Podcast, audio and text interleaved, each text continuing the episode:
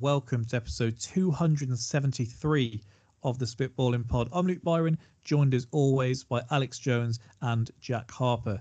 TK will be joining us just a little bit later. Uh, stuck in traffic, I believe, uh, is the excuse he's given me. Who knows where he is, but uh, he will be joining us probably in about 15 minutes ish. So we'll see where we're where we're at by then. Um, news of the week first of all, but actually, how is everyone doing today? I'll take the time to ask this week. A bit more time on our hands. yeah, not too bad. Not too bad. Had a boring weekend. Ready for the race week next week. Better for you, Alex, because the Spurs didn't play. Exactly, exactly. It gave me plenty of time to plan my abuse that I'm shouting at the TV later on this evening as well. Wow. Doesn't look like Dele Alli is going to be starting, so uh, maybe a cameo off the bench if we're lucky.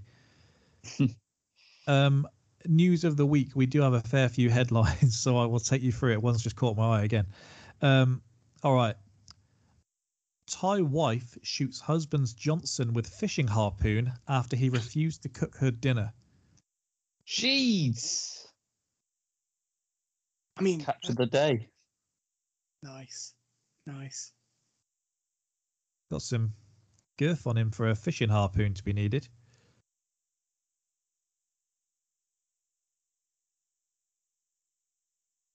Right, speechless. I was, um, I was saying, is there, a tum- is, there is a tumbleweed going See, this is why we need TK. Should have delayed it. He'd have uh, he'd have had my corner there. Um, teacher of the year winner is arrested after he's seen on camera hitting a student. I've seen this actually, and uh, yeah, it's real bad. What you've seen the footage? I've seen the footage of it. Yeah, like smacks him around the head, and they grabbed him in the corridor. But he is so fired. I mean, you'd have thought as a teacher you'd know where the CCTV is. You can pull something like that. Um, uh, how do you know? How, how do you know he's not? Uh, like maybe I thought I thought that might be why he got Teacher of the Year. Maybe he took like that whiplash approach. Well, yeah, I was gonna similarly ask the question. We're all thinking: Did the kid look like a piece of work? He was about four foot tall. Like he's okay, not, okay. He's not like a high school student. He is. He's a young lad. Okay, all right. I take it back. He was like half the size of this bloke, and you you just know for a fact as well that the next time they're both in class together and he reaches into his bag, you know what's coming out. Being in America and all. By me. All right, it's one of those. Podcasts. So, so you, you follow with that, but you, you, you don't respond to uh, my earlier comments.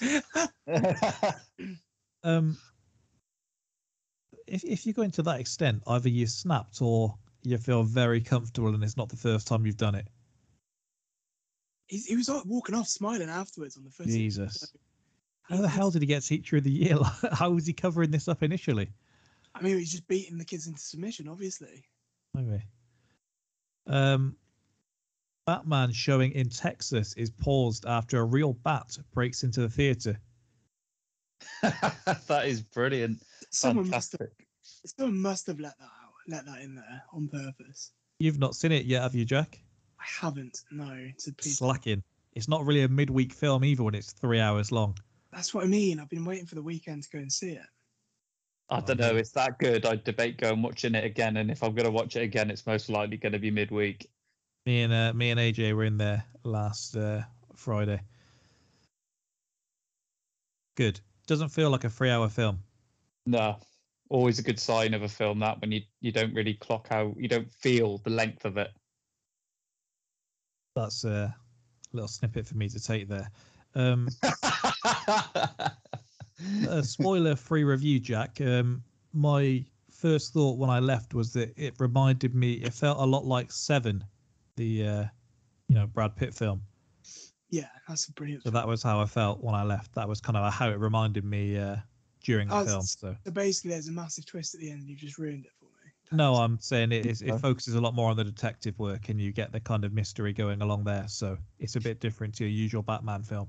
Yeah, nice. Uh, where are we? Uh, new study suggests people are more likely to remember a fact if their life is threatened while learning it. I wonder if the teacher of the year knew this. and this this was all a part of his plan. from rags to riches or riches to rags, depending on the way you look at it. When you're doing that final cramming before the exams, you've just got a shotgun in your face. Have you got? Have you got? Have you got any? Either of you got any experiences that would back that claim? Uh, no, I remember quite pointless information. So, and I've not needed my life on the line to uh, cause that. I sailed through most of my exams without revising, and then got to A levels, and then realised that I can't do that anymore. I was removed from school to save you the trouble. Yeah, exactly. So they they thought they took the kindest option and just put me out of my misery. Uh, However, I still took them and passed them all without going to school. okay. That's my claim to fame. uh, Beef Bandit steals fifteen thousand dollars worth of meat from steakhouse after interviewing for a job. That's brilliant. Don't know how he snuck that out. The thing is, though, is all that meat would be worthless within days. It's such a pointless heist. Yeah, in the 'Cause freezer. In the Unless freezer. maybe, maybe maybe he had a buyer lined up. Maybe. you start freezing meat, and that's when all the taste goes, Byron. Well, it's not. It's not his to worry about when he's selling it. I'm just thinking about getting top dollar. I think I'm just saying that if I was going to plan a heist, meat would be pretty far down the list. Of, Well, I mean, you could, if it was a if it was ragu beef, then uh, your cat quids in there. thing is, as well, like you think if if it's got if it is short dated, you think if he tries to offload, oh, do you want to buy fifty thousand pounds worth of beef off me? Like it's going to be pretty obvious where it came from within days. I guess just think it through. Think it through. Is my Um, is my advice to this guy. A world champion cyclist says racing has gotten so tough that riders have taken to peeing on each other during races. Say that again. A world champion cyclist says racing has got so tough that riders have taken to peeing on each other during races. To be fair, Well- A- AJ's our uh, resident expert on this field. And he has been in the winners enclosure more recently. Well, well, the um, I, I know Mark Cavendish has had his uh, fair few experiences with having piss on him by the French fans throwing it at him.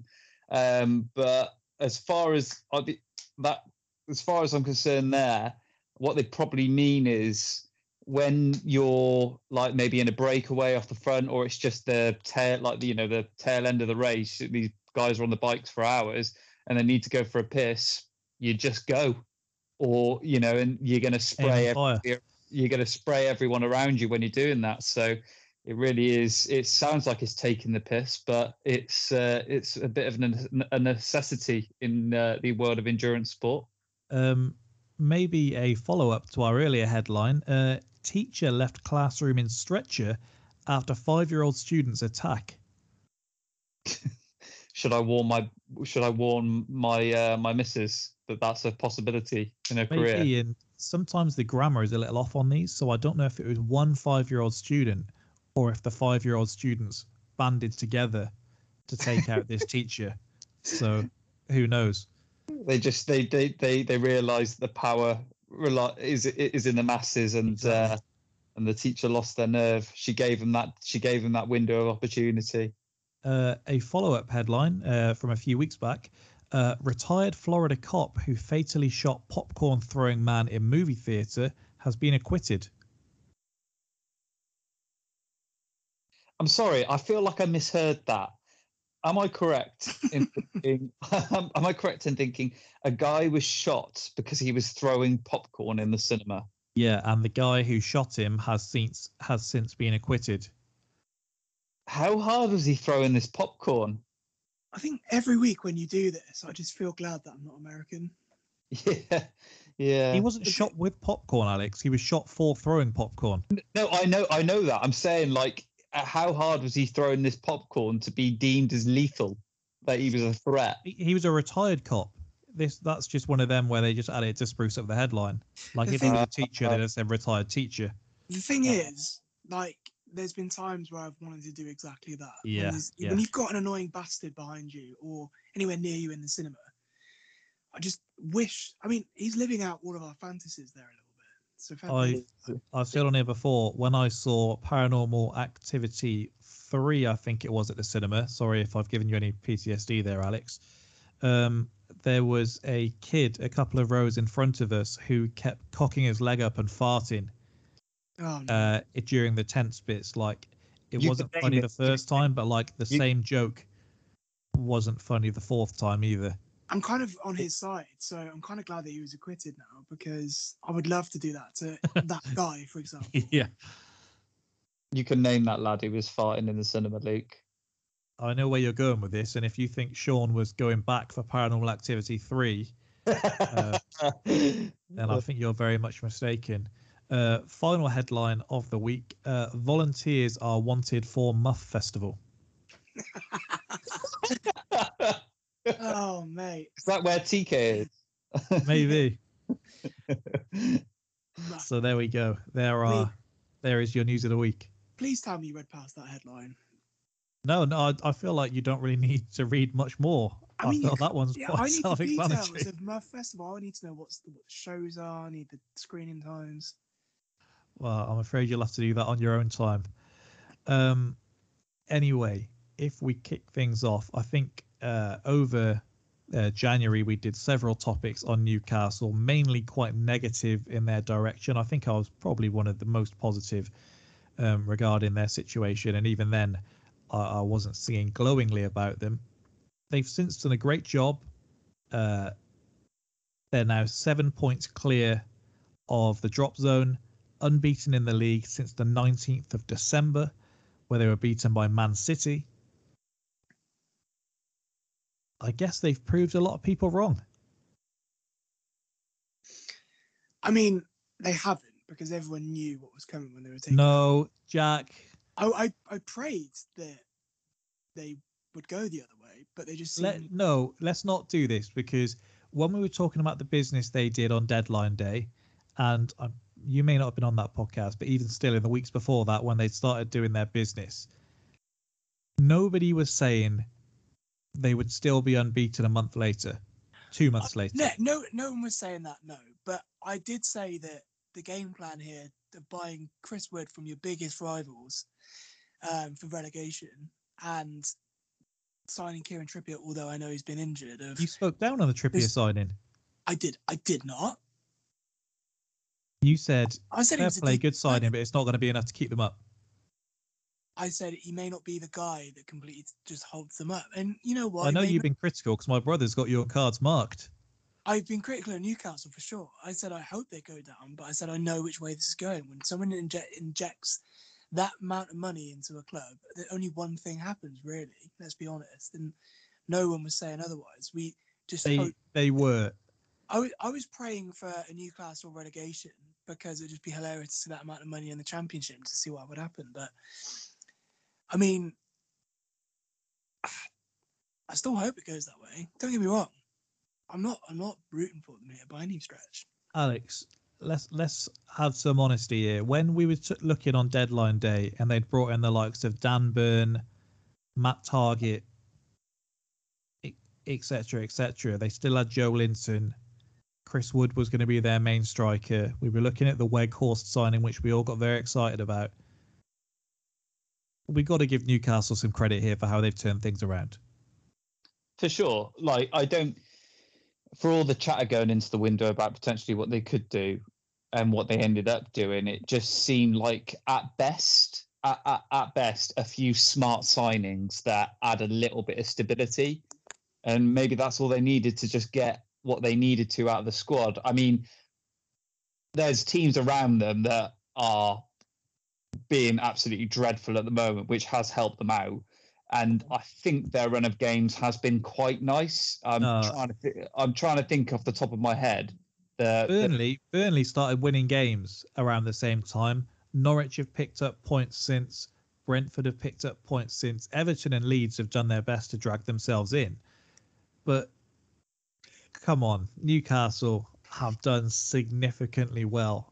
And even just the change in how comfortable they look.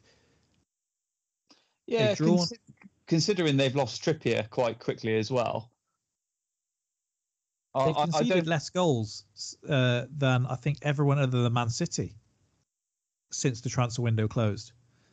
really. God, that's a that's a scary stat. people people were laughing at the Dan Burn signing myself included, was quite negative on that one. It was kind of a, all right, he might be better than what you've got, but I don't see that he's going to make a significant difference. Mm, And uh, I mean, since since the transfer window's closed, they beat Everton three one. That was a massive result. They then beat Newcastle. Uh, they then beat Villa. Sorry, one 0 And you've seen what Villa have done to other teams since. They then hold West Ham to a one-all draw, and in reality, they should have got a win there. They then go away to Brentford, a big game for them. They win 2 0. And then they've just this weekend beaten Brighton. And you look at the struggles that Chelsea had at Brighton this season. You look at the struggles that Arsenal had earlier in the season when they played Brighton. Um, you look at the struggles that Spurs had, and United were held um, for the best part of 70 minutes. A lot of these games, if you see West Ham on your team's calendar, if you see Villa, if you see Brighton, you're not expecting an, e- an, an easy ride. And, and we support top eight teams. These are a team that will look destined to go down, were odds on to go down. I think like obviously it's different ways of playing though, isn't it? Because when those teams come to us, they'll set up in a much different way than they'll see Newcastle as gettable points, so they'll go toe for toe with them. Whereas when they come to a, a bigger team, say, or a team in the top half of the table, they'll set up as a do not lose. If we get one point, it's a it's a bonus thing. So there is that side of it. Um, but I will give Newcastle their due here. Like they've been playing really well. I saw that stat that that was the first time they'd gone 2 0 up in the first 10 minutes of the game for like six years um, against Brighton, which was great. But I think, like, for example, if there was no cash injection, we'd be singing their praises right now. It's just we expected this. I think I- that's as much as I can say, really. The the players they've signed though shouldn't have them even with the players they've signed you still say aston villa have a better starting 11 than them you still say west ham have a better starting Yeah. 11 Yeah, I do.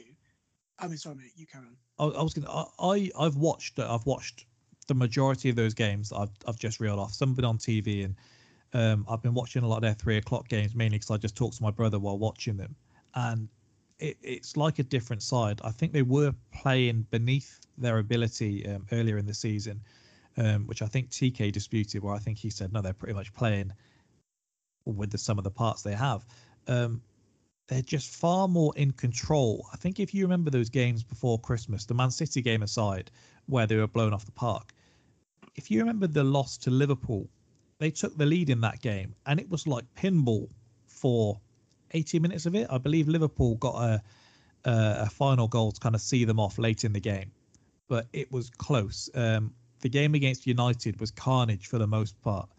Um, I watched their game with Watford actually um, during the window, and I think this was maybe two weeks into January, and it it was just insanity. But their games recently, they they've maybe not dictated the games in terms of possession, but they've looked in control the whole time. With Brighton at the weekend, they effectively just pressed them into submission in the first ten minutes, went two 0 up, and then said, "Right, we don't believe you're creative enough to get past us."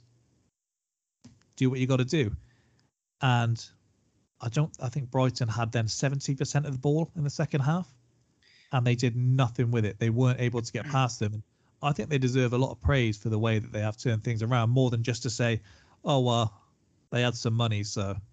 I no, I, I I do agree with that because, like I said, if you take the money out of it and you take the takeover out of it, you look at it and you think they were rooted rock bottom of the table, um, with like really low points total, and now they're up, up and away, haven't they? They just put a few runs together. And goes to show, I guess we take it for granted, like I said, when you support teams in the top half of the table, where if you put three, four wins together, you can get yourself out of trouble quite easily.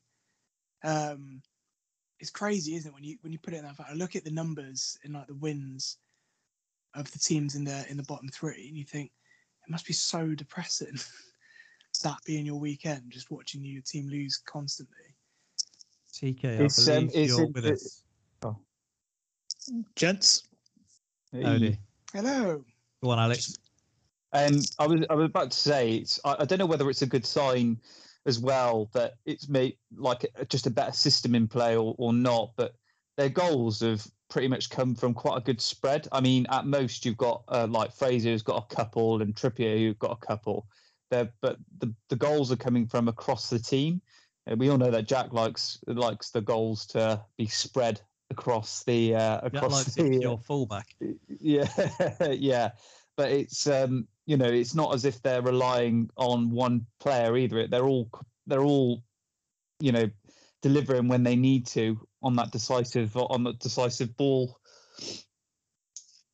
Uh, TK. Jack's done a little Oh. bit of rewriting history here. Um, Oh, when I always enjoy When- that. when the transfer window closed, we weren't singing the praises of Newcastle for the signings, were we? We certainly weren't expecting them to still be unbeaten um, since December the 19th. I I'd- think a lot of them were being labelled as panic buys when you look at the, the likes of Dan Burn. So to be where they are now, to reel off the results they have now, is far more impressive than I think even they're getting credit for. I'd like to just say there quickly that I didn't say either of those things. I was Alex, Alex, come on. You pretty much said it was wasn't singing their expected. You said they've had money. This is what they should be doing, pretty much. That's exactly what I said. Yeah, thank you. And I think that's still correct. I think this is the minimum that I'd expect a team. Just the lift that it gave them from the takeover and the prospect of them now playing for their place, whereas before they were just completely unmotivated. Because what was the point? I mean luke he's a chelsea fan for christ's sake as far as rewriting history goes and forgetting the lines and stuff i mean what else were you expecting Well, TK, I mean, you were about as negative as anyone when it came to Newcastle. So to see what they've done since deserves some Yeah. props. Yeah, in fairness, um, I think Jack's probably right in terms of if you spend 100 million pound, you probably do expect to be getting out of a relegation battle. But I think the way they've done it, the amount of games they've uh, not lost in in this time, as you said, I think probably exceeds what even they would have expected. And mainly the the I don't think it's not like say like Bruno has come in and he's been unbelievable or anything. He's not played a lot of games. No. So it's been largely based on, I think, the players they've currently got improving, and with some smart additions. It looks like Dan Burner settled in well in the middle of the defence, for example. Yeah. Targett this, he seems like he's done all right. So they're probably because they were obviously getting linked with high-profile players, and then you end up with the likes of Dan Burton. Probably is always a bit of what's this, but they were probably smart, sort of practical sign, and it looks like it's worked out. Not to just completely go over what I'd said before you came in, but I made the comparison with, I guess, the next best team would probably be uh, West Ham, who they played a couple of weeks back. But the game they played against you just before Christmas, where they took the lead early and it was just carnage then for about 80 minutes, where I think you saw them off late. Yeah. But they were just making games. Well, they, they were probably more exciting than what we were giving Leeds credit for because they came up, they got the draw at United, they stuck it on City early, and, and they stuck it on you early. Um, and there was some Mm. controversy around your win from memory. There was a head injury uh, or something like that. Yeah. Looking now, there's just so much control in their games that it's, it's like watching a different team. Yeah, I mean, Howe probably does deserve a lot of credit, doesn't he? Um, maybe he can, maybe he is going to rebuild the reputation he had because not much stock has fallen quite like his did. No. Uh, if he can coach this team the way he seems like he has already, if he can continue that, yeah, he's probably back in the big time. Well, I think what's been really interesting with them is, and if you see any of their social media after games, they're almost treating it like every win still feels like a novelty for them, despite the fact that they clearly aren't with the run that they've been on. So it's almost like they're playing like they're in the relegation scrap when I think you, you it They're still wouldn't be being worth they're still being portrayed like they are, which uh, it wouldn't be worth putting is- money on them to stay up now, would it? No, I think there's countless teams you'd think you'd worry for ahead of them at this stage. Yeah, you'd you'd I wo- I'd worry for Leeds more than Newcastle at this stage. I'd probably worry for Everton more than Newcastle. Yeah, I was about to say, I think Ever- I think Everton do. Um, they fall into that. with what you said about Howe's reputation, I think the thing that he was most renowned for at Bournemouth was kind of the togetherness that he had with his teams. His man management was something that he was certainly um, really praised for. And it was a question that if he stepped up to a bigger team, which I'm not saying Newcastle are that team, as to whether he could keep that up. Like no one thought that he could kind of manage in the same way if he took over at Arsenal, which was the job that I think he was linked with the most. Mm. Um, Bruno, as you said, still hasn't started a game. Um, the competition has increased the levels of Joelinton, Shelvey, and Willock. Joelinton looks like a 40. If you thought he was a 40 million pound midfielder now, you'd probably be calling it a bargain with some of the performances he's put in compared to some of the other players in that price range. They still not managed to get Chris Wood firing yet, and they're still rising up the table. Trippier's been out since the Everton game. They they aren't a team that you want to go and play anymore. Yeah, it's not. Um, yeah, they're they're all right, aren't they? They're not bad. Ryan Fraser, so it looks improved. Yeah, Dan he's- Ryan Fraser's one. I didn't think. Uh, I didn't think it would work. I'll be honest. So he's picked up. he stuck with him as well because it, it was rough early on. Um, As I said, watching them at the Emirates, they're probably the worst team I've seen there this season. Um, Yeah, I thought he'd mailed it in. I thought he was done. I thought he was just going to see a couple of paydays out and fuck off. Matt Targett, I mean, he's probably looking better than Digne's been looking at uh, Villa. It just looks like after a mental window in which we all, including Newcastle fans, I think had question marks. Bruno was the only one getting real uh, universal praise. That it looks like maybe these buys were a bit more considered than we gave them credit for. We'll see on that. Uh, I think they'll do the job to keep them up. So that's all they're brought in for. But uh, I think within 12 months, some of these will probably be forgotten about. And I, I know that sounds harsh, but I just think that's the way it is. I think. biggest move Like- seems to have been recognizing that Schär is better than Lascelles, which is has been huge. Yeah, a, a growing consciousness that sales is shy has been useful for them. Yeah. Well, I, I, I thought it was strange, and I thought it said a lot when you look at, um, and this doesn't mean much to anyone else, but the transactions in our draft league, and from probably the middle of January, the increase of Newcastle players being picked up each week is gradually just more and more as people are that these players can get me points, and the double game weeks help. But like, I picked up Fabian Schär this weekend, and I was pretty confident that I, I'd got a good deal there, and to get me 10 points in the end. So, uh, yeah, I just thought we did a couple of segments on them and kind of were railroading them throughout January. So, it made sense to loop back around now that they're firing. Um, hopefully, they can take some points off Spurs and maybe United again later in the season and they can be safe enough to bend over for us. That would be uh, the dream, really. You're back up against United in a minute. Christ alive. Yeah. if we move on to the other end of the table, then so Liverpool's exciting one 0 win over West Ham, um, more end to end than you would usually see for a Liverpool game, um, but kept them sure. I'm not sure how many games of ours you've been watching then. well more than uh, the usual, I would say. Uh, West Ham actually created the most big chances statistically of any team at Anfield across the whole season. Um, keeps you on the tail of Man City, and it also saw Virgil van Dijk break a Premier League record that has stood since the 1990s. Um, he's now won 52 games and drawn eight at Anfield since completing his 75 million transfer from Southampton. The record is the most games without defeat since your home debut. Because I sent these topics to Jack earlier and very quickly he did come back and say, hang on a minute, John Terry was undefeated at Stamford Bridge for eight years.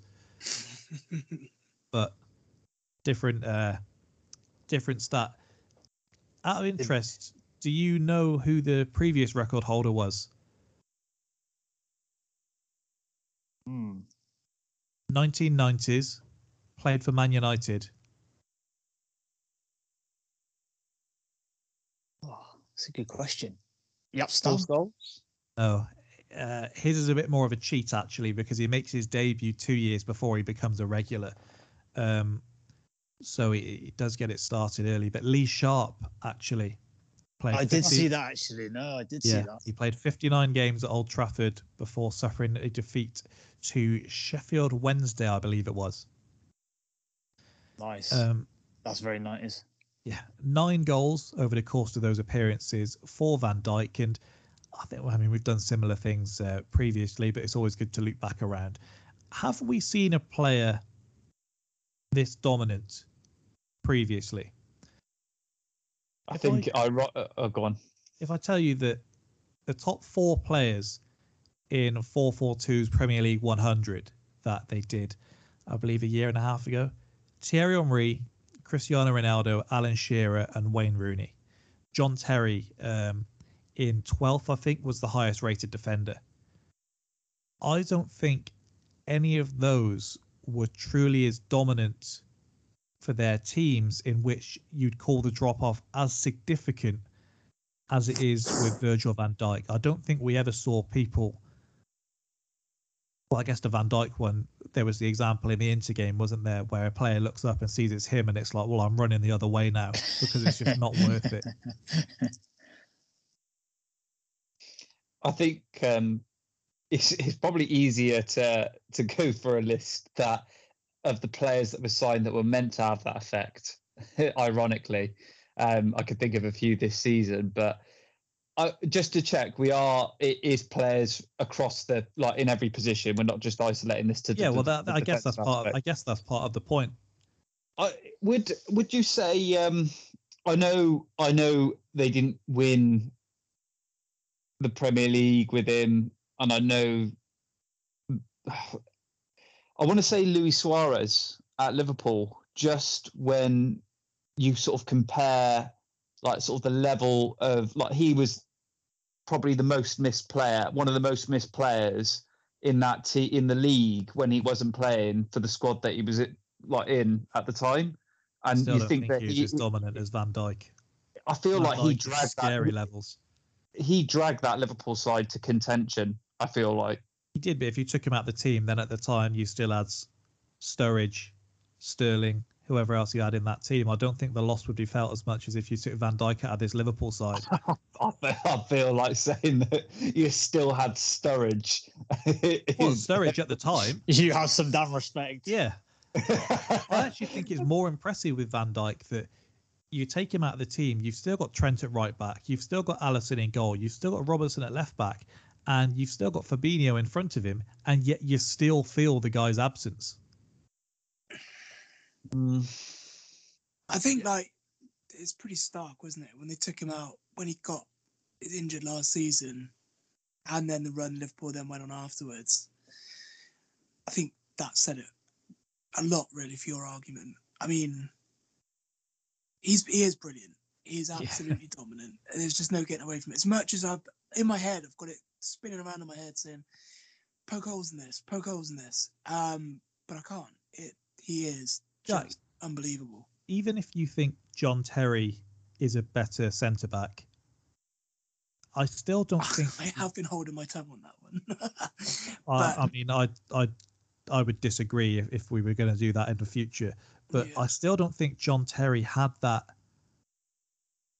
I, I still, I don't think John Terry was as dominant as Van Dijk was. I think it's as simple as that. I can't word it any differently. I know what you mean by dominant as well. Like he never looks unfazed, Van Dijk ever. Um, he hasn't been as good as pre his injury. I think he's been great. I think this season he's been back. I don't think he's been back to the extent that we saw him before. Personally, I think I think in this run he probably has been. I think maybe at the start there was more of an argument. I think in this run we're on, I think it's looked a bit more vintage Van Dijk. yeah. I mean, game he got called out in the one game, didn't he? Where there was the crossover where it was like him and Matip didn't charge anyone down in particular.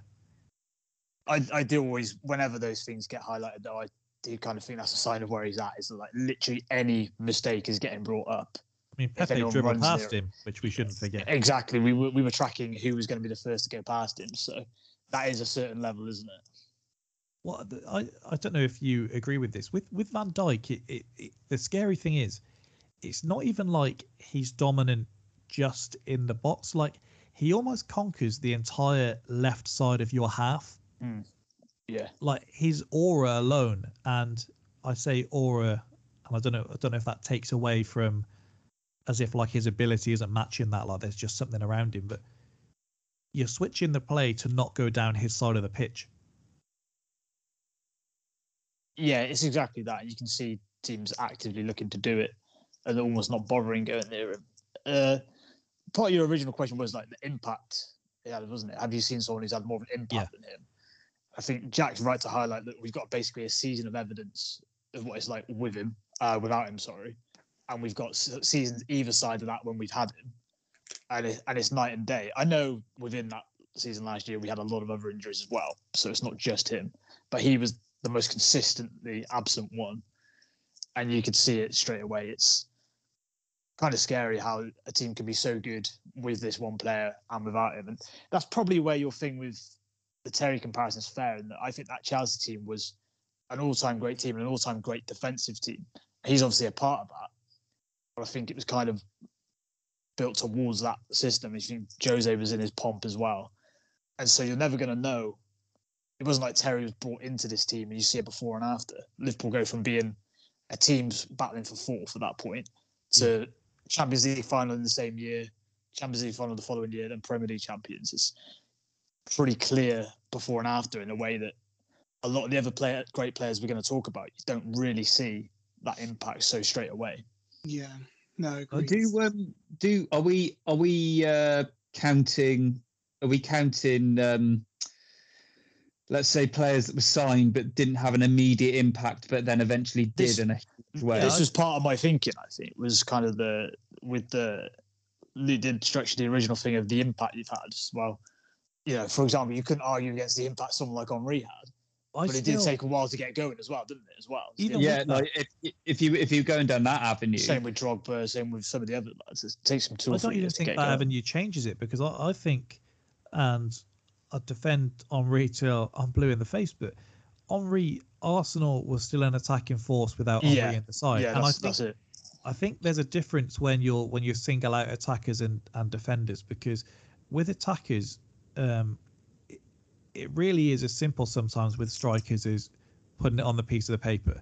Like Henry, no matter how well you can say he's playing, if he's not scored in ten games, it's hard to say that he's been dominant in that time frame. Yeah, With Van yeah. Dijk and defenders in that basis, you're almost judging them on what they don't do. It's like don't make a mistake in this time, and if Van Dijk still holds his form, he's been more dominant in that time frame. It's about doing the basics there, and that's why because the I looked at one man teams, and that's where someone like uh, and as much as he wasn't, but Suarez at Liverpool as an example, um, the one that would probably be the closest um, in what comes to my head first is uh, Robin van Persie in that season at Arsenal the year before he joined United, Hmm. where that was probably an equivalent in that if you took him out of our team, we weren't scoring. Was it was going to Yeah, be as yeah. simple as that? And if you take Van Dijk out of the Liverpool team, there's a chance you might not have the clean sheet. But yeah, I just don't think when you look at the name, the likes of Henry, Ronaldo, Shearer, Rooney, I just still think Van Dijk has been more dominant Yeah, because Well, it is if, measured um, different. I think he's more he's more pivotal, isn't he? As you Yeah. said, you can take those players out of those teams, and you think they could get by. We've kind of demonstrated we can't really. Yeah, and I don't even. If That's why I, I don't even think. Sorry, I don't even think it's even the sum of the parts because it's just a fact you can't replace Van Dijk because Matip Yeah. and Konaté is, is Yeah. a better centre back partnership than what about 15 teams in the league? I was about to say, if you, would you, you know, if you put those on paper next to each other, you'd say it's better than most. And yet, if I said to you, do you think you can win the league with that partnership? I'm, I'm sure all of you would go, no, you're not going to win the league. So it's that's crazy. And let's face it, we also do that thing, don't we? Where we sometimes he's so good that if someone is next to him, we sort of question, well, how good is the other one? Because he's playing next to Van Dijk. It's kind of like we should do an experiment to see how bad a centre half you get next to him Well, Matip still suffers with how we could get him out. Yeah, and he, he's a he's a good player, and he gets the kind of well, he's next to Van Dijk. We don't really know, which is probably brutal in issues. Uh, Jack, Jack might be able to tell us. Um, do you think that Chelsea defenders suffer with that? Like, do you, do you think people don't perhaps appreciate how good Carvalho was because he's next to John Terry, and you can probably go down a longer list, a longer list of that. Yeah, I mean, anyone you put next to JT just looked assured. I mean, Alex was brilliant after left. Just for those free kicks alone, that's what he's remembered for. But That's literally all I remember. Him for. yeah, JT I'm sure TK as well. anchored down Don't. that centre back partnership. Took Gary Cahill under his wing when he came, and like, it just made everyone look so assured. But the thing is with JT, he didn't have pace, whereas Van Dijk does. So that's why he looks more dominant because Van Dijk can be completely out of position.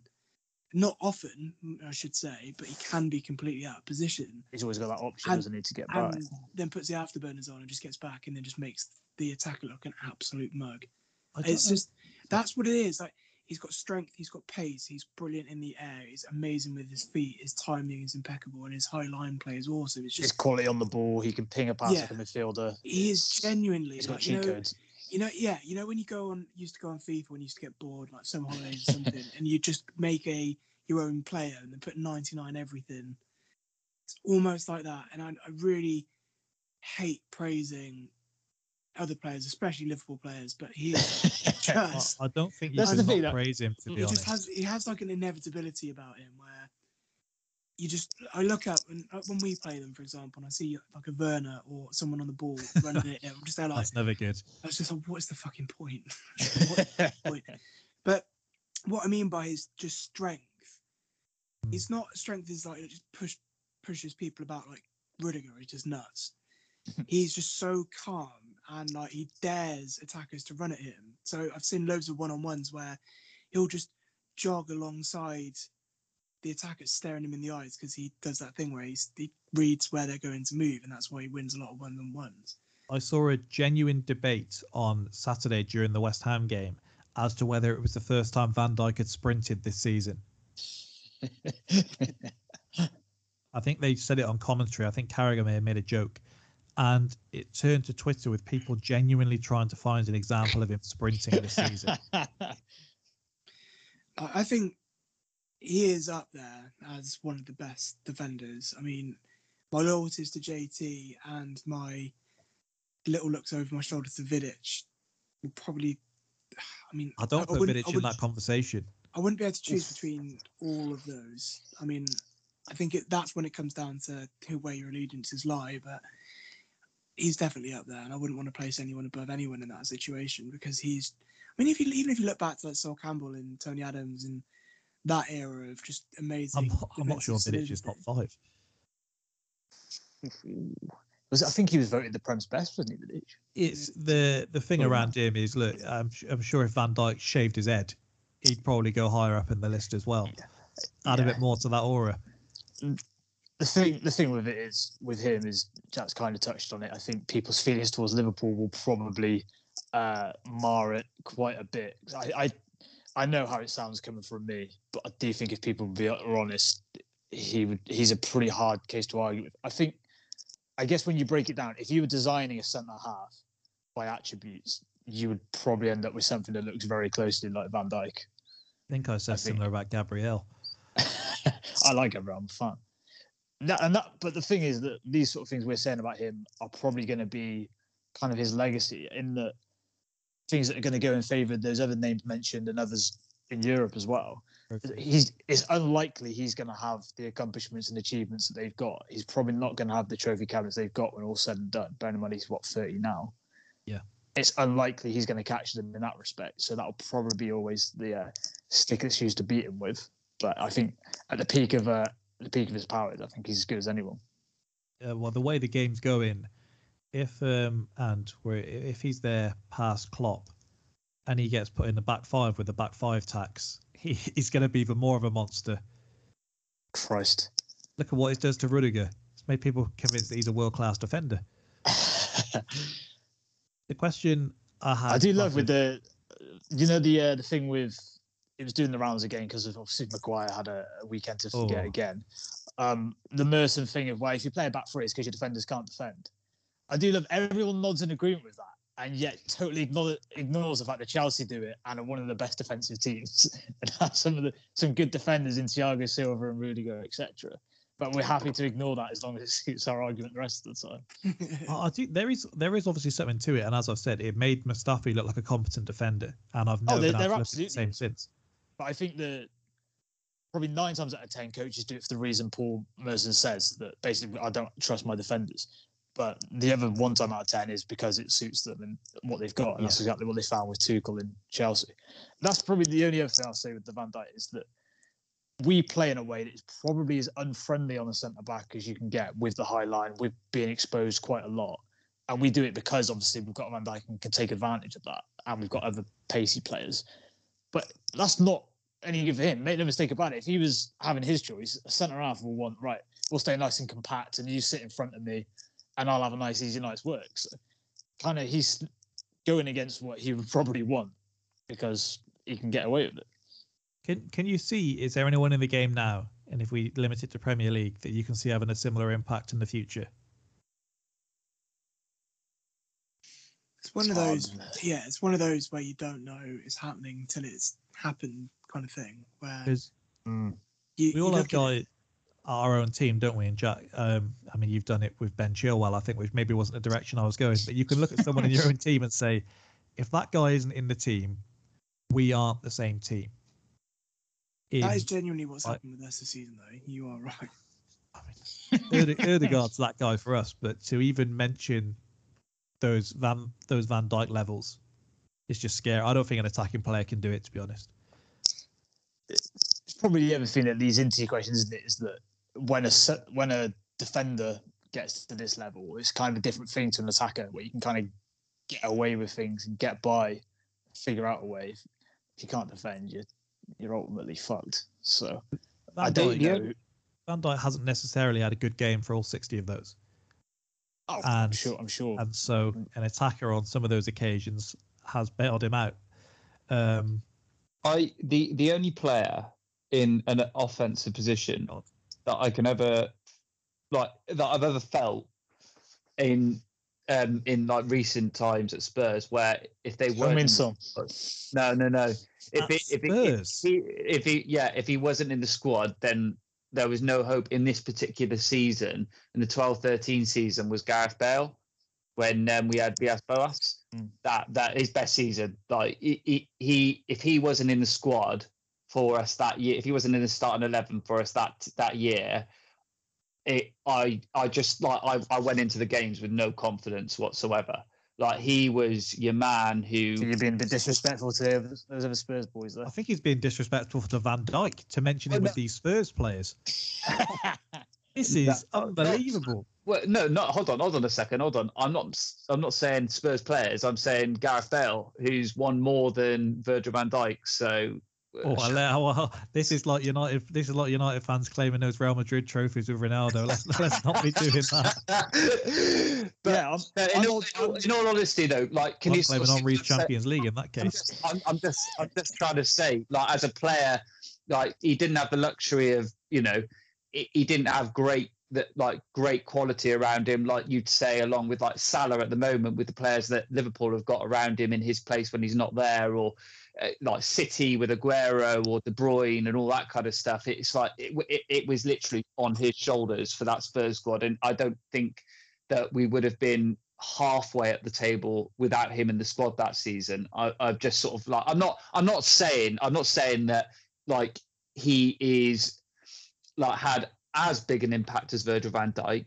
because you know at the end of the day Virgil van Dijk I'm not saying that he won Liverpool the title but he was that I think what we're trying to say I here think is he's a difference that- maker, isn't he? he, yeah, he's a difference maker. With Gareth Bale, in the end, it, he didn't make like it didn't well, it didn't work out for us. But I'm just trying to sort of draw a comparison in terms of an offensive player that can have a level of impact that is close to what Virgil van Dijk is having in terms of getting your team further up the table, well, further on than when like any other player has done in other squads, if that makes sense. All right, let's move on. Um, anyone that was previewing the Manchester derby uh, midweek would have assumed that Cristiano Ronaldo was going to be starting, but as it happened, he wasn't even in the country by the time of kickoff at the Etihad. Um, Gary Neville said pre-game that United were better off without him because when you play a team like this, you're better to have Marcus Rashford up top for the threat that he offers in behind. Um, Ronaldo, we, we believe, with without seeking permission from the club, left the country. Uh, he was asked if he could offer his presence in the stadium. Given his aura and contributions uh, this campaign behind the scenes with the squad, he decided that the warm weather in Portugal would be more beneficial. Doesn't Um, sound like it. yeah. Uh, United have now played seven games without Ronaldo since he signed back for the club. They haven't won any one of them.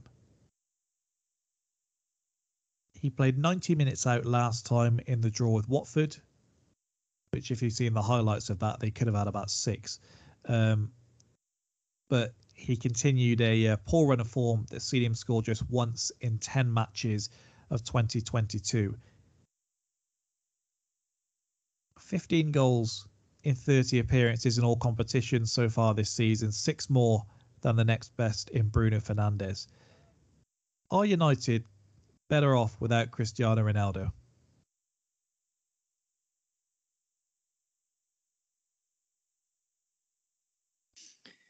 I mean, Sorry, I was muted.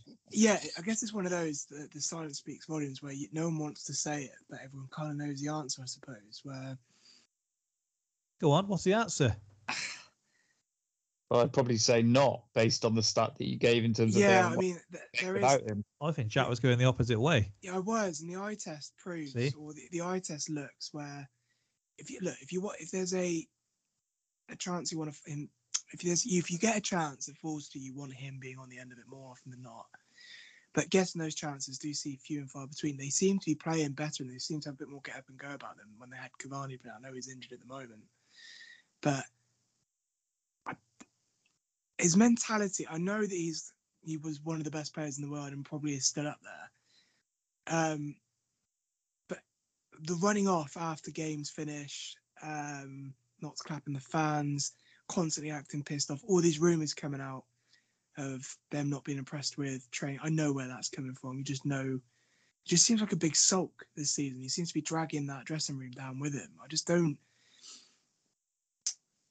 I, I feel like they'd be better off trying to build something new with younger players that care more. Whereas he's already got his eyes on the exit door because I feel that he's coming towards the end of his career. He wants to win something big before that career ends.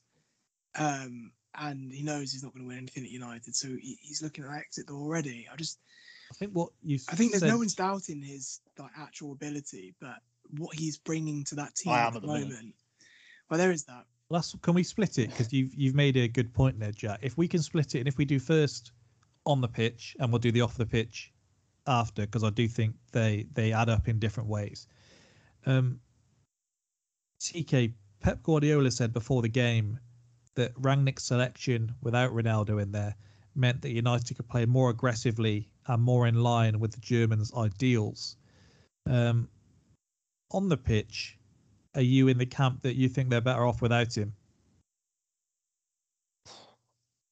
I'm in the camp that they're screwed either way. Um, they, I think overall, there, there's more of an idea of what they're doing without him. They can create more chances. They, you're right that look, obviously he's gonna, he's the best finisher, but just by nature of him playing, you create less chances. I, I said when the signing was made that I felt worst case scenario on this was it ends up like uh, the Zlatan deal where on paper you say, well, look, he's hit the goals, he's done well. And you yeah, but when you watched him, how much was being stifled just by his sheer presence of being there? Things were breaking down. He can't, just by sheer age, isn't going to make the runs that they, they're going to want, particularly with this Rangnick style we supposedly told they he wants to play. So in that respect, playing anyone who's younger, more mobile, the likes of Elanga, Sancho, Rashford, who still isn't starting, by the way, the I can see the argument for for those things, and I think ultimately uh, Jack's just touched on there for the future going forward. that Ronaldo's looking for sort of one last big swing, one last big prize. It doesn't look like that's going to happen with United, so it would probably suit all parties if he moved and they could get someone else. Their striking options before he came, Mason Greenwood, who we can put out of the picture, um, Marcus Rashford, Anthony Martial, and Edinson Cavani. Um, Cavani can't keep himself fit for more than seemingly two games at a time. Rashford seems almost disillusioned with United at the moment, and Anthony Martial's gone out on loan. Because do you think Rashford we- can't get his head around why he's not playing. I can't figure out either, mate. It's just maybe just play well, semi well. I'm like, Yeah, I saw Just a little hunch. today saying, you know, would you take him at Arsenal? I was like, no, I think we'd be all right. Cheers. Um, like Mane think- coming off in the Carabao final. So I would probably recommend not playing Shite. That'd probably be a decent uh, idea. Do you think if um, Rangnick had the power that Arteta does at Arsenal, and he could have bombed Ronaldo out in January, do you think he would have? You bomb Ronaldo out in January. Do you think you're better off without him? I think this current Man United set might be better off without him. But having said that, Disagree. they've got enough bad characters that I think it really doesn't matter. I think it, it doesn't matter if you play him or don't play him. Like you said, the the run they were on, uh, where they you said where they didn't play him, the games they haven't played them in, they're still there's been games where they've created a load of chances and they can't score them. There's been games where they don't create a lot. And so there's never just like one diagnosis you can offer on this Man United team. Alex, if you were picking a United team tomorrow, would Ronaldo be up front? He would be, uh, just on the basis of getting rid of him is not an option. You've made the decision to bring him into the squad this year. I think you've got to try and commit to making it work with him. Um, and I think having a Ronaldo that you're not fully committed on, a Ronaldo of where you're letting him get miserable, letting him get stroppy, is going to have a really, really negative effect on the rest of the squad. You want him happy. You want him given being given all the chances possible. You want him firing, firing. You want to work to his strengths. Just because I don't I, I think you're starting to see all the rumours that are coming out, and you're Yeah, starting to see the negative. after. Don't get into that yet. Yeah, uh, yeah, I know, but yeah, yeah, I- just I think he is he is an absolutely phenomenal player. You got, I think you got. I, we're not. I, I, we haven't seen enough from any of the other players in the United squad, bar maybe Bruno Bruno Fernandes, um, to a certain extent prior to this season. Um, He was a disgrace. uh, yeah, he. If you going into this season, he was the only one where you'd think I can build something around him. Mhm. Um, Yeah. But if if you were if you were looking at it now and you're looking at the rest of the squad, you're not looking at any of those players and going, "Hmm, I'm gonna start to build something around them," rather than we're bringing in one of the world's greatest players. Let's get let, let let's get this going. And I think Ronaldo is a big game player. I know he's had his blips where he's gone missing in those games, and I wouldn't have been surprised if he he did go missing in if he did play at the weekend he did go missing against city after they go two goals down but at the same on the other flip side of that coin he has definitely got it in his locker to pull out of the bag and he I, has he ever he has he ever had the chance to go like he's never had the chance to go up against a prime city yeah this is the, that's the first time that they played each other this season isn't it i'm not i'm not missing another I'm pretty manchester sure he played him in the Champions League with Ray Ray Allen. no, no, no, no, no, no, no, no, no, no, no. I'm not talking about. I'm talking about United Derby. Uh, talking about Manchester Derby star. Uh, I'm not. I'm United not can count can count those ones according to Did he, did, he Like, play, uh, did he play in the in the home leg? I can't. I can't. That, that, mm, that's the first He time that they played. actually. That's the first time that they played in the prem in played each other in Premier League this season, isn't it? United versus No, City. second. It can't be. Second. Yeah, It is the second. City beat, City beat him 2 0 at home and they, they just toyed, And did they he, toyed he, with them. he, he played. He played in that game, didn't he? I thought that's the question you're asking. I'm trying to find it now. I, I, I think. I think he did. I Hang on, think you he just said you didn't think they'd even played each other. No, I wasn't sure. I wasn't sure. I doubt. I was doubting myself. Did he play?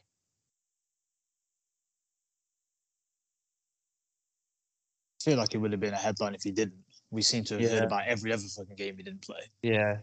Well, what I'm Apparently, trying to say. apparently they need him to beat Watford. But anyway, what I'm trying to say is a, he's a player with a big ego, and you want players like that in a big in a big game that means something to try and you know give those United, players around him that bit of confidence. And he is that sort of player that can get something from nothing. And in a game against City, you know, when it's going south, he he can he can sometimes scrap and get you back in the game when you need to and get that momentum. And the Ronaldo who's got who's got the fire going in the squad during the 90 minutes is a dangerous Ronaldo. I mean, we've watched him countless times um, before, and you can just that feeling of where he's just really up for it, and he's just looks dangerous. I, I can't. I think it was an international game that we were watching. Um, actually, I think it was a Portugal game. Um, for some reason, I was watching it with you, Luke, and I just we watched him in the first few minutes, and we thought, yeah, he's up, he's up for this big time. He's just that kind of player. But going back onto my original point, as an asset, you've invested in bringing him into the squad. I think any he, as an entity in the team outside of the pitch and on the pitch, you've chosen to invest in him this season, and at any point letting that slide is a mistake. I think. I think. I don't think disagree with TK in the respect of. I think the best thing for United now is to maybe build elsewhere, build uh, build a future without him in the picture because he's not going to be that positive influence that you want him to be anymore by the looks of things. Because you're right, he is looking for that final big win. Um, but that's not an option right now, and I don't for one second think it was an option in January either. Is ridiculous, like is is you know, they couldn't got rid of him. yeah, definitely not. I think you know, if if he is there next season, I'll be very surprised. Um, but you're right. I think for the future, for the future, maybe United are better off cutting their losses this season and looking to try and build something without Ronaldo in the picture. But it's, I think, if you're still trying to grab something from this season, you know, the Champions League, um, you you need him. You you you play him. You've got to play him 100. percent He's a match winner. He's a he's a he's a cup winner, and to say that he can't help pull out of the bag for United is ridiculous. I mean, we've seen what he's done in uh, knockout competition football. You know, I, I he's in his latter stages of his. but, Uh, s- they'd be better off trying without Bruno, I think, because as much as Ronaldo's been at fault previously, um, he's not been getting too much service because United don't create an awful lot. Um, I think if you try taking Bruno out of that team, who's we said for a while, eventually those goals and assists will dry up because it was just freakish the numbers he was putting up. I mean, if you search his name online, you see terrorist following his name more than anything else. Um, and that was just never that was never going to happen. If you can keep Pogba fit, and I'm not going to preface his name with the usual on his day, but I think you can build something behind him in which he can poke enough goals home. There was one I- of these. you know, uh, you know, you know, you know. When I was saying I can't think of a single player in that squad by Bruno Fernandes that you build a team around. The fact that I forgot Pogba existed says everything well, about you can't build around him because he's going to be gone in a couple of Yeah, months. exactly, exactly. But anybody who still defends him, Jesus. with um, Ronaldo, there was a, one of those debates. Is on it's like Lad Bible or Sport Bible? You know the one where they slide the glass up and down to like agree whatever. Yeah. And Micah Richards was saying in there that Ronaldo would start for Man City. I don't think so. Mm. Gary Neville strongly disagreed. In in fairness, and he said, "Well, if you look, if you put Ronaldo in this City team, the amount of chances they create, he'd have about thirty goals this season." And it's hard to disagree that he'd have more goals, but I don't know. City's movement, City's game is about how free flowing, and no one really has a position when it comes to the front of the pitch.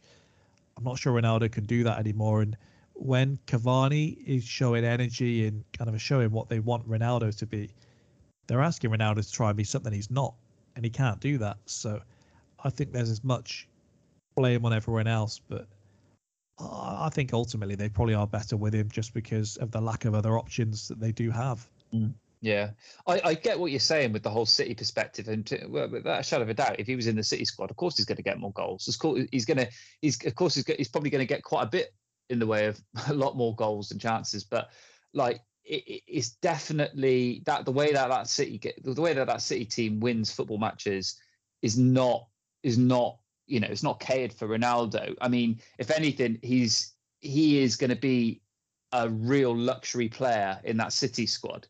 Um, Like, he's player, no matter who he's with 37. like, like con- contrast to that, if you put like if if you put Ronaldo in that City squad in the Spurs game, he offers you nothing, and City are even worse off in that in games like that where they're just hit, up against a team that are hitting them on the counter. One of the few good I- games he's had this season was against Spurs, by the way. yeah. yeah, but still, but still, I, I, I just don't. It's kind of like saying, well, if you put, if you take, um, if you take Kane out of the Tottenham squad and put him in the City squad, he's going to get more goals. I think if you take any of the starting, any of the the strikers in the Premier League from the top six and you put them in the City squad, they're going to get more goals. It's not a, it's not a, it's not a, it's not as a flattering statement as it as it may sound. Let's let's look at the off the pitch stuff because we know that he's left the country rather than sit in the stands and cheer on his team yesterday. Which, in contrast, if you look at the picture that Newcastle put out of the weekend, and under different circumstances, but Kieran Trippier, while rehabilitating an injury, has still been following the Newcastle team around. He's been on the pitch, and I think they uh, called him essentially Newcastle's assistant manager to uh, Eddie Howe. So he's got a new job for him there. Um, TK, moving forward, you've got Rangnick, who we believe is going to be upstairs next season. Now, clearly, Ronaldo isn't his biggest fan, but in terms of the rebuild that they need, is it perhaps not good in the short term that, if nothing else, Ronaldo is going to highlight some of the other players' deficiencies, and maybe that's not the worst thing? Maybe. I mean, if he, you know, what do you mean? Is he going to call out names? That'd be well, good. I, I, think it's behind the scenes. We we keep hearing the stuff come fingers. out, and I mean, he had Luke Shaw skipping pudding, which I say myself with a hint of irony, but not Look, it's, it's all gone downhill since they sacked the pudding. So maybe get the pudding back in. but we we know um, before the news came out previously that he was calling out Greenwood and comparing them at their age and saying that uh, he wasn't did he- putting in Little did he know those comparisons were spot on.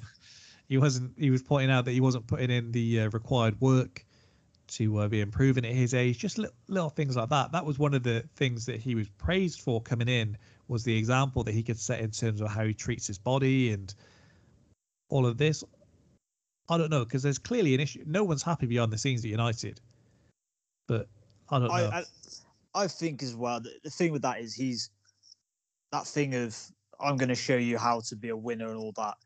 It's fine with you've got to have the right group who are going to buy into that. It doesn't seem like United do, and there does also have to be a bit of he's acting like Ronaldo. You can't act like prime Ronaldo when you're not prime Ronaldo anymore. No. What they've got is essentially what Kobe at the end of the Lakers, where you have to keep playing him because he's Kobe. He's not very good, but you're still giving him the ball all the time.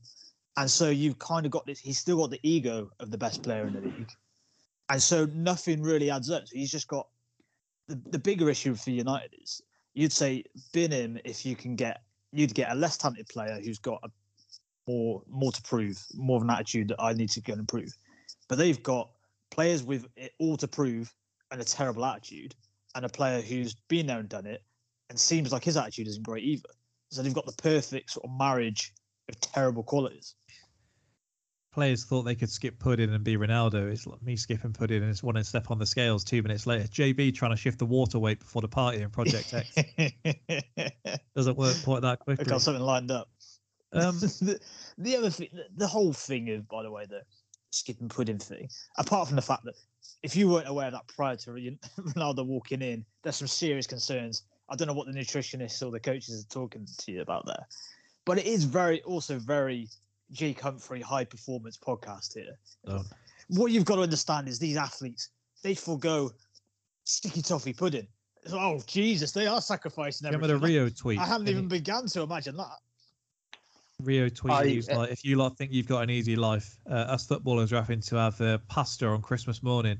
And all the replies were like, "Yeah, I really felt bad for you here. Yeah, gutted for you. Uh, what a Yeah, hard life you have to live." And that, that's what's separating everyone else from them. Just that man- mentality, lads. And that's it. Nothing else. Just that. Just that Uh, mentality. the the um uh, the whole thing about skipping pudding to me, in all honesty, is is fuck is just bullshit. Is is absolute bullshit. AJ doesn't Right. skip pudding. Like no, I, I bloody well don't. Like in all hmm. honesty, guys. That's why you're in not all- playing for Man United. in, We in have all- been, in all- we have been meaning to it- tell you, Alex.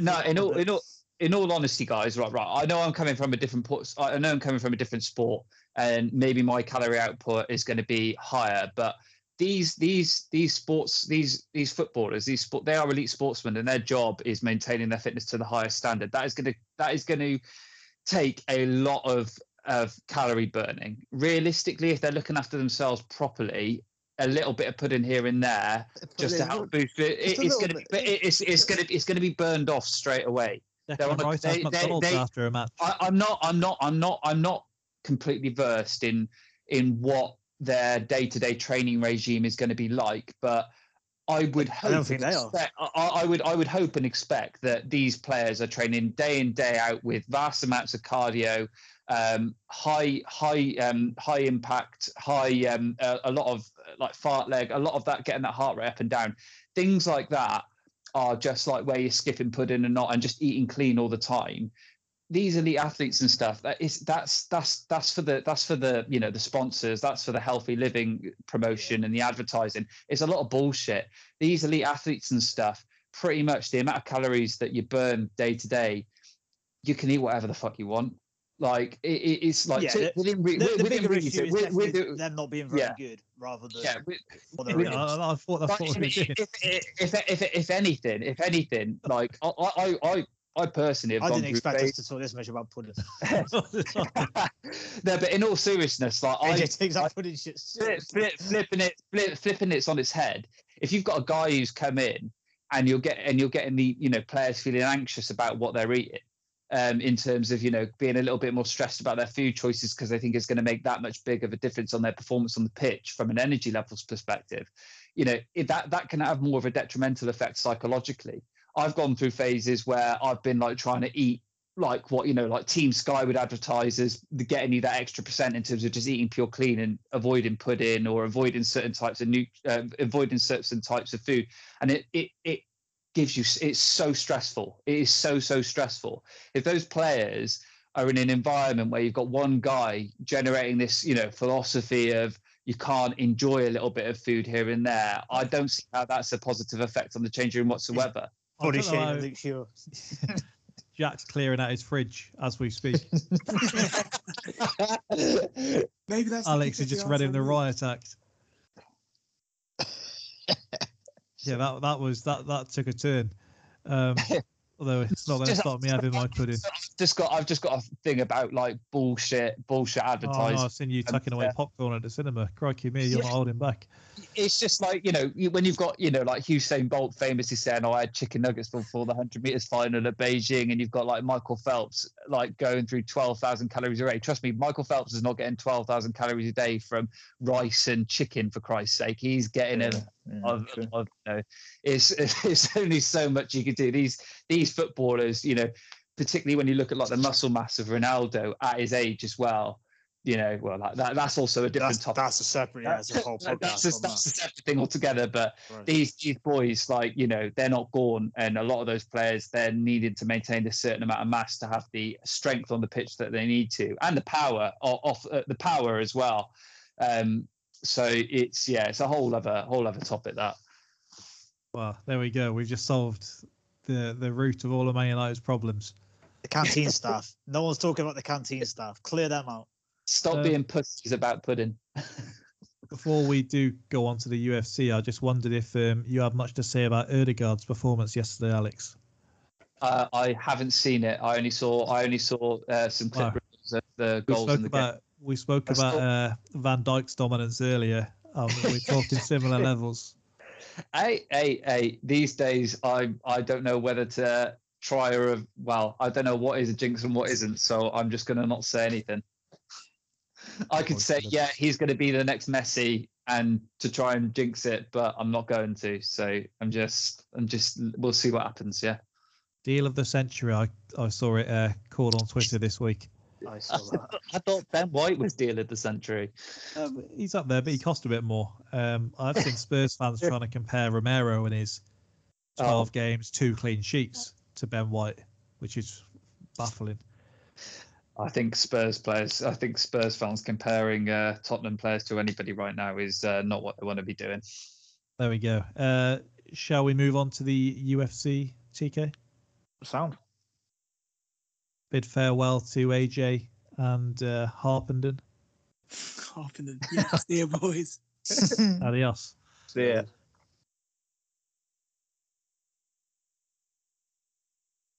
All right, TK, you're going to make sure you have your pudding later.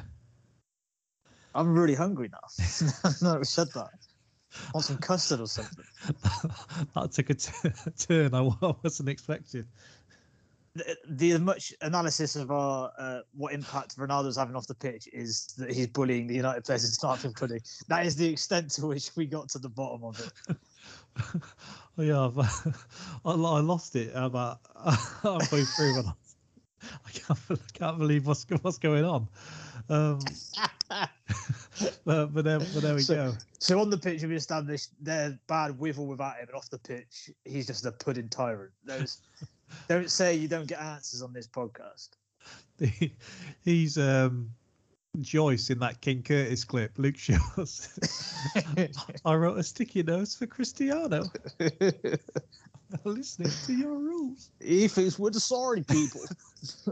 Oh, um, UFC 272 ended, I think, and I would have to listen back because um, I did convince myself at one point.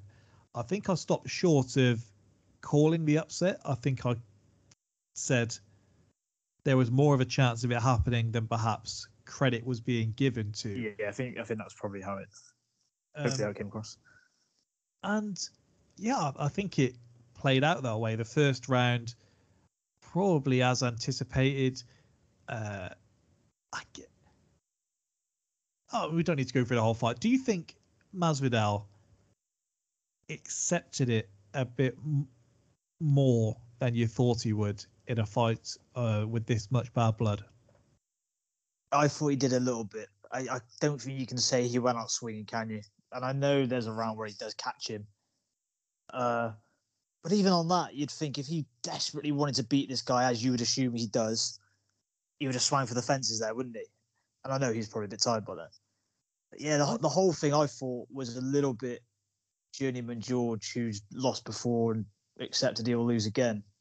If that seems harsh. But Do you think much of it is the fact that, and I don't think he was going balls to the wall, but he certainly tried to take more chances in the second fight with Usman, and he got cleaned out.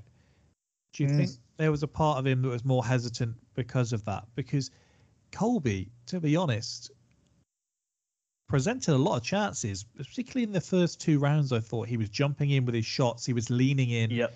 Um, I mean, he was leaning in head first in some of them where he was really reaching for them. And a guy who's supposed to be a striker on the level of Masvidal should have been able to time one of those. I thought part of it was Colby realized probably by the end of round two, if he just kind of button bashed two shots out there, Masvidal didn't want any part of it and he just backed straight up and then it was just all right, drop the level. And then other than some side elbows when he was going for a takedown, that was really outside of the one punch, the only threat that he mustered. Yeah, yeah, you're right. There probably is something to the the Usman knockout is sort of just made him just even just a little bit more cautious because you're right. He, he had openings that I think even you know the Masvidal that took on Nate Diaz, Yeah. to go back even you know the one that took on Cerrone, whatever. I think when presented with openings like that, he just looks sharp and doesn't tend to let them up. And I've seen you saying that Colby was striking better on the whole. I know obviously that Masvidal ends up hurting him, so that's probably the most significant bit of striking in the fight. But everything else, I thought on the hands, Colby showed him up a little bit. I think someone who hits harder than Colby probably gets him out of there. There was that spell where Colby started unloading on him, and it's probably I don't know about 15 seconds or so left in the round, and up Yeah. against the fence. I thought someone else would have cleaned him out. Did the smirk, didn't he? Which is usually a very telling sign. Mm. Yeah, and he was eating some decent shots in there that I But felt. there was an uppercut in the fourth that was a peach. Hmm. Yeah, yeah. It's, it's probably a, a display once again that Colby's strike is better than people think, but he doesn't punch that hard. Um, Uh, and I look on a worrying sign for Masvidal, I think, as well. Well, I think as well, and it, it's mental that there are still people that think this. There's people that think um, because he lost to Usman, and the fact that he's pretty open with, look, if you're going to fight me, I'm going to get paid for it. I'm not fighting anyone in a corridor somewhere. And enough people have listened to Masvidal call him a bitch that there are people that genuinely believe that this guy is a bitch. Like his chin Oh yeah, He's a got a chin? Yeah, yeah. The the replays of the shot that Masvidal catches him with, like it's, Should have been it's a unconscious, shouldn't it's a slow motion dream, Hmm. and he bounces back up. That's it. It's not even really that that shaky, is it? He's, and he recovers quickly in terms of his legs are under him pretty quick. Yeah, So And that was my concern last week. Was look, it when you compare to previously in his career, because of the gas tank that he builds up, he's usually hesitant to take a fight without some rest and recovery after a fight, a good two three months training Mm. camp to get him in peak physical condition. This was a quick turnaround as far as he's concerned, and I worried there may have been some wear on his chin, but look, came out, took his licks, and I'm sure he's trained with Masvidal enough. And in this case, I do think when we're told by one of them how their sparring went, feels like it was pretty accurate in this case. I don't know how much of the prelims you saw. Did you see when Chael said, and he does the dramatic look, I'm going to break protocol here and tell you how this sparring really went? no, I didn't. I didn't see that. So he said that, and he claims that he was in the room for some of these sessions, and he said anytime he ever saw them sparring, it was very one-sided, and if anything, Colby was probably going light. Right. He said a lot of the training they were doing was wrestling, and he did the usual. He spun it back round, and he said, "But that was training. This is a fight. These things are a lot different. You go differently in training to how you do in fighting." Mm. but I think their training was clearly far more beneficial for Masvidal than it was for Colby. Masvidal explained it as they linked up and they just got on well because they had similar aspirations. Colby says they linked up and they kind of hit it off because Masvidal acknowledged that he needed some help with his wrestling and who better to learn from than a guy a similar size to him who's a great wrestler. Yeah, but it's mutually beneficial, isn't it? Because I'm sure Colby's striking benefited from sparring with Masvidal. Does Colby's striking not look so much better since he left American Top Team? Yeah, but is there not just a, a degree to which, and we've seen this with countless fighters, that just over time, striking does it better as they go on anyway? I mean, Khabib's last fight, his striking looked better than ever, right? But this is a guy that went life and death with Demian Maia. Yeah, yeah, yeah, valid. But it's again, it's just it's time period, isn't it? And this served as a perfect illustration of you can how quickly you can improve striking over a number of years. And wrestling is pretty much, unless you do have a wrestling background, you, you can't catch up. And there's no there's no getting away from it. And that disparity in there was just so like startling on the eye that Well, Izzy's a freak, really, isn't it? yeah, yeah, exactly. Because everyone thinks what happened to Masvidal is going to happen to him, and it doesn't, and that's why he you show how good he is a like, striker. oh, I'm not going to work on wrestling. I'm just going to work on. Perfecting up. what I've got. Yeah. Um, uh, Colby said something in the press conference after, which um, I know you've written about previously, and he said that he couldn't believe that nobody else saw that Masvidal was simply lightning in a bottle.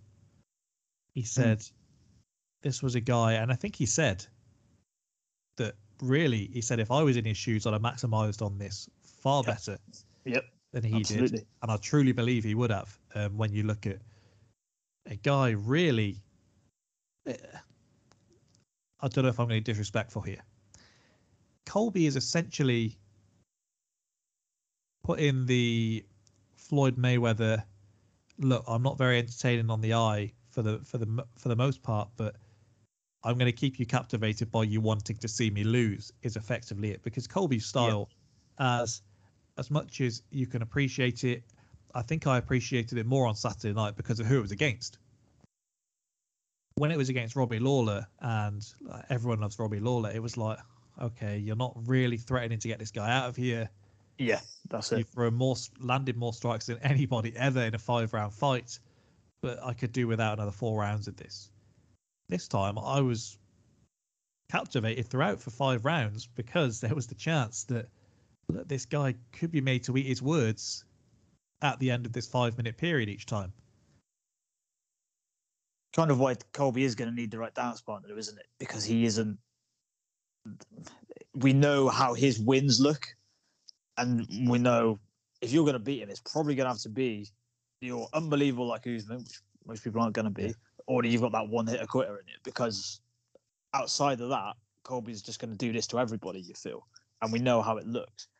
The the thing about yeah, you said I've written about it before with Masvidal and been lightning in a bottle that I, I do think it's reiterate, reiterated how badly managed it's been.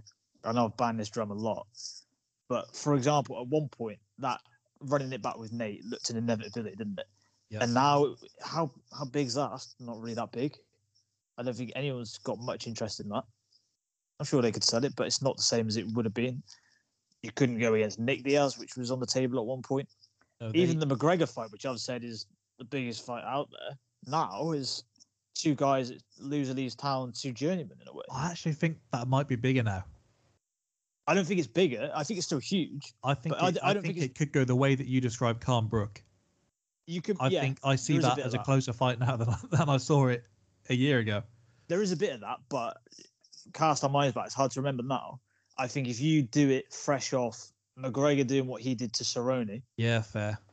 at that point Masvidal's just dealt with Nate about a month or so earlier. Masvidal's not won since 2019. Yeah, uh, both both their stocks at that point are scary high.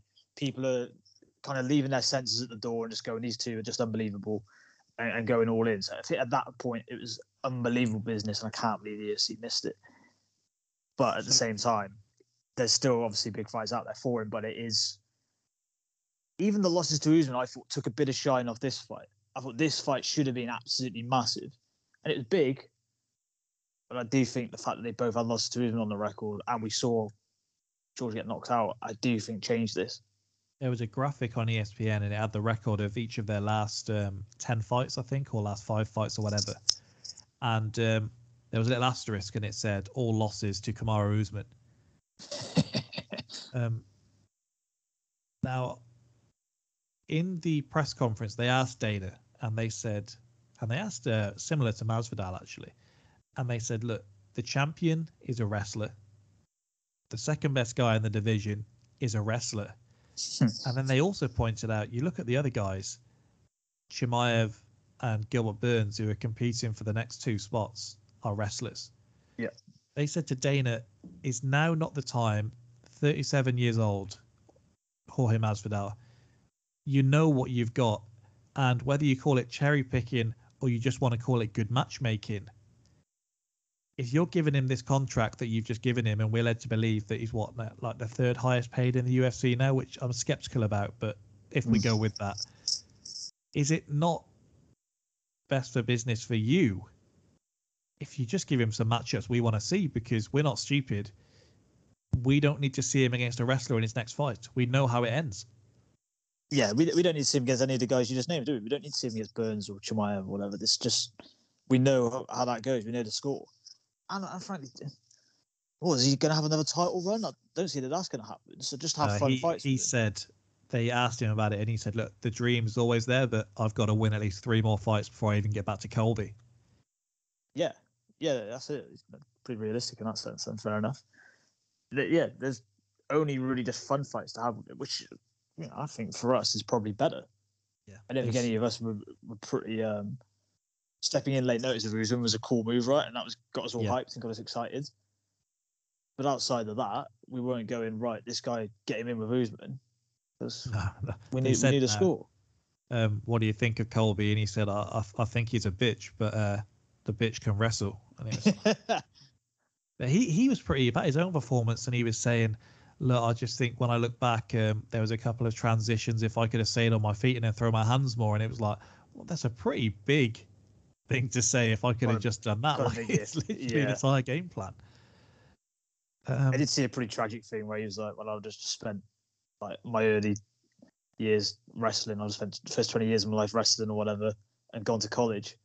I thought that's a pretty sort of bleak sort of like if I could have just reversed the last twenty years of my life, I would sort of. But then I guess any time a UFC fighter loses to wrestling, you probably think, "Why didn't I just do wrestling?" Yeah.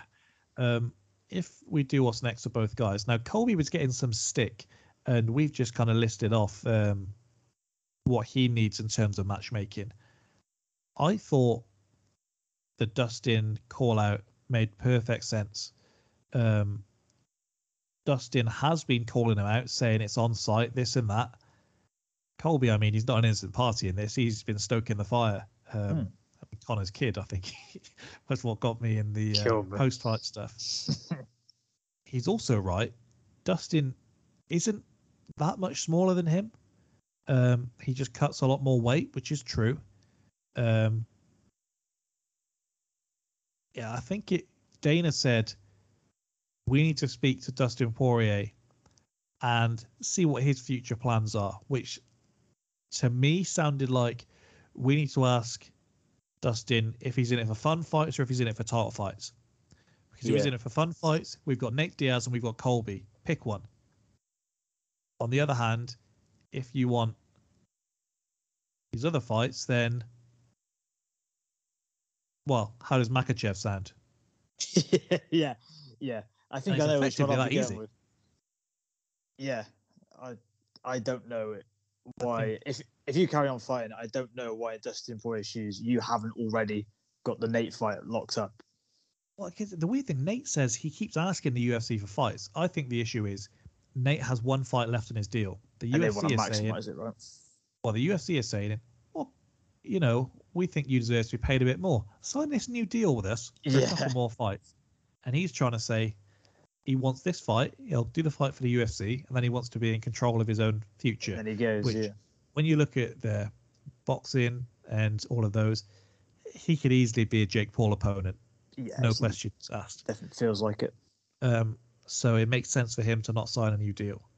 Um, it's just what you do. What what did you think of Colby's call out from his side? Because the one journalist was effective. I I think he did call it a bitch move actually, which I thought. I don't know if you're just a Masvidal fanboy or, or what you're doing, but bold. Yeah, this, it's this wasn't to Colby, it was to Masvidal. okay, okay. Still though, um, tricky, isn't it? it? When someone is theoretically in the weight class below you, it doesn't look good. I know, but Poirier obviously has fought at 170, so it's not the, you know, it's not a huge disparity as you've touched on. It's not You made the case. You're call you're calling out Nate at 170. What's the difference? I, and yeah, exactly. They both fought there, and the other thing is they have had this back and forth. So I didn't think too much of it anyway, to be honest, because they've had a back and forth. I just thought this was really just a continuation of it. Uh, and from Colby's point of view, Poirier's probably the via McGregor. It's probably the biggest name you can get currently at, that are available for him. If you consider you know, Burns and Chimaev, not a fun night for anyone. Poirier is makes some level of sense. Yeah, I, I think. I think whoever go, whoever goes right. running at Chimaev is a good look because they're treating him like he's the bogeyman. The and if you then booked now, go- by the way, Yeah, if you go right, whenever if he wins that, I'm going for this guy. It's a cool look just because you, you're seen, you're visibly going, yeah, I'm not worried about this guy. I'm sure no one is. In fact, I'm sure UFC fighters will fight anyone, but it's just that no one is seemingly really too big on calling it.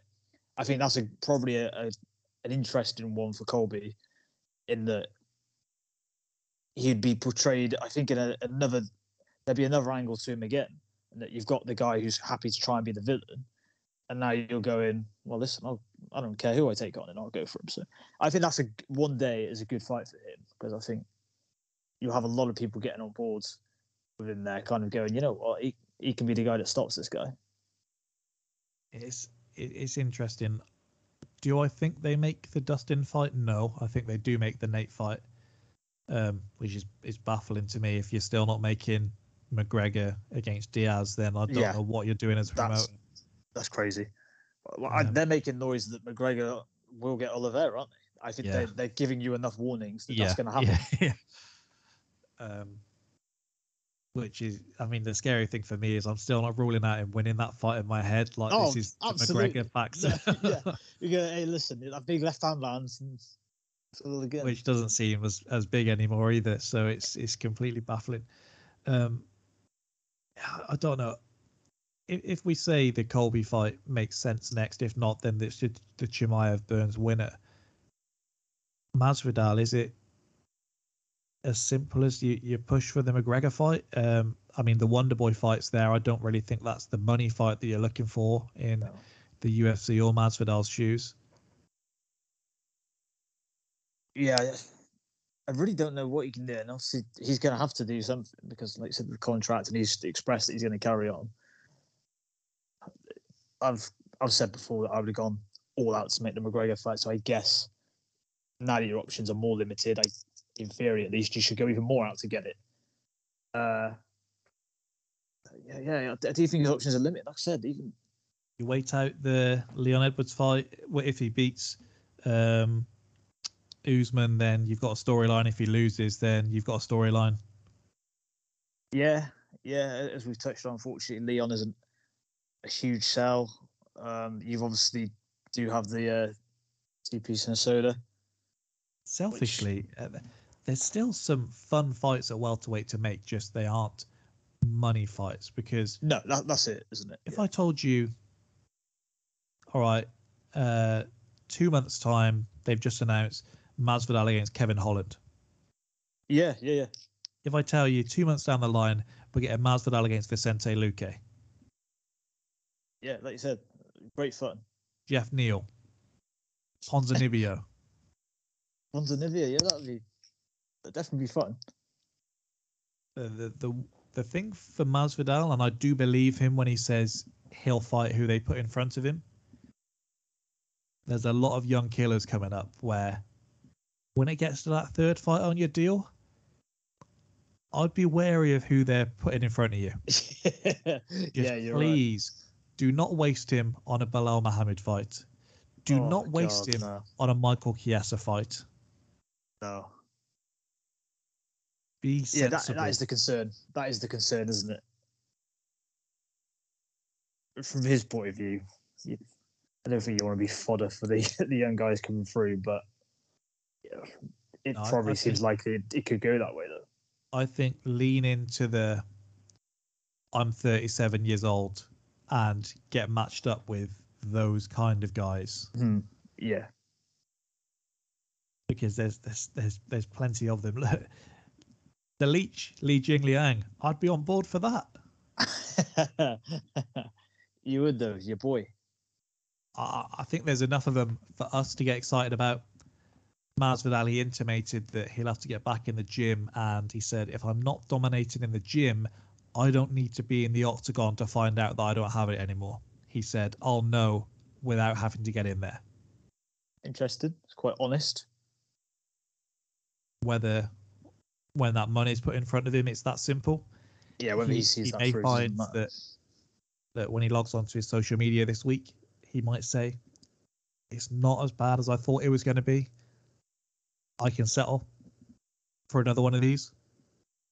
Yeah, I, likely imagine so because you'll have enough people blowing smoke up your ass, um, telling you you're great that you can you can kind of write it out. Uh, also, the thing with you know that Colby being sort of labeled like a bitch or whatever is there still exists this kind of thing that if someone out wrestles you, they didn't really beat you, which is kind of stupid, I know. But they're kind of well, this wasn't a, really a fight. This was just a wrestling match, and he won the wrestling match. But I'm not a wrestler. As as a fight, he didn't necessarily beat me, even though these are the rules you signed up to. You knew the score. Yeah. That's how people often sort of seem to portray it and perceive it. Uh, portray it and perceive it. That's not easy for me to say, apparently. I tweeted during the fight, uh, during the decision actually, and said Jorge is going to put a picture up of him rocking Colby, and say and try to go the Diaz route. He actually Yeah. hasn't really tried that, although I think he's trying to claim he's going to like sell an NFT of Colby's face. It's like, what are you doing? it's not going to match the Marshall Rogan one. No, if you go the other way, and I don't think Masvidal is huge for the weight. This is a guy who used to fight at lightweight. 55, yeah. There's some interesting fights if you did want to go up. I'm I'm looking at someone like, dare I say, Paulo Costa. Oh, Christ alive. I just if, we if you, we go for me charge, we? if you put me in charge of matchmaking, I can get you value for those Masvidal fights. Yeah, yeah, agreed. I mean, that would that would gather more eyes than some of the ones we've just talked about there. As fun as the matchups, like you said, uh, we would find them. If you're looking to get cast a sort of wider audience, then yeah, yeah. As you said, at the higher weight class, there are probably are some more interesting matchups for him. You just kind of treat someone who's already moved up one. You don't tend to treat them as they have to move up another one, do you? Spurs are winning, by the way. Who scored? do you Um, know? Uh, it looks like Ryan Sessegnon. Fuck me. Um, I mean, if he thinks he can cut any weight, I mean, you've got Michael Chandler, Justin Mm. Gaethje. Yeah. So Gaethje called in that Colby as well, didn't he? Sounds about right. But he has Good a fun. title fight lined up, so he probably doesn't need to. No, Sessegnon to Kane. Oh, So yeah, there, there- there- there's enough there. Oh no, Michael Keane on goal. I've got there eventually. Nice volley, actually. um, yeah, so there we go. I think that probably just about does us. Anything else you want to add? No, I think we've covered all the essentials: football, pudding, UFC. We, I think we've got it all covered. Yep. So there we go. Thank you again for listening to another edition of Spitballing Pod. We will be back next week. Adios.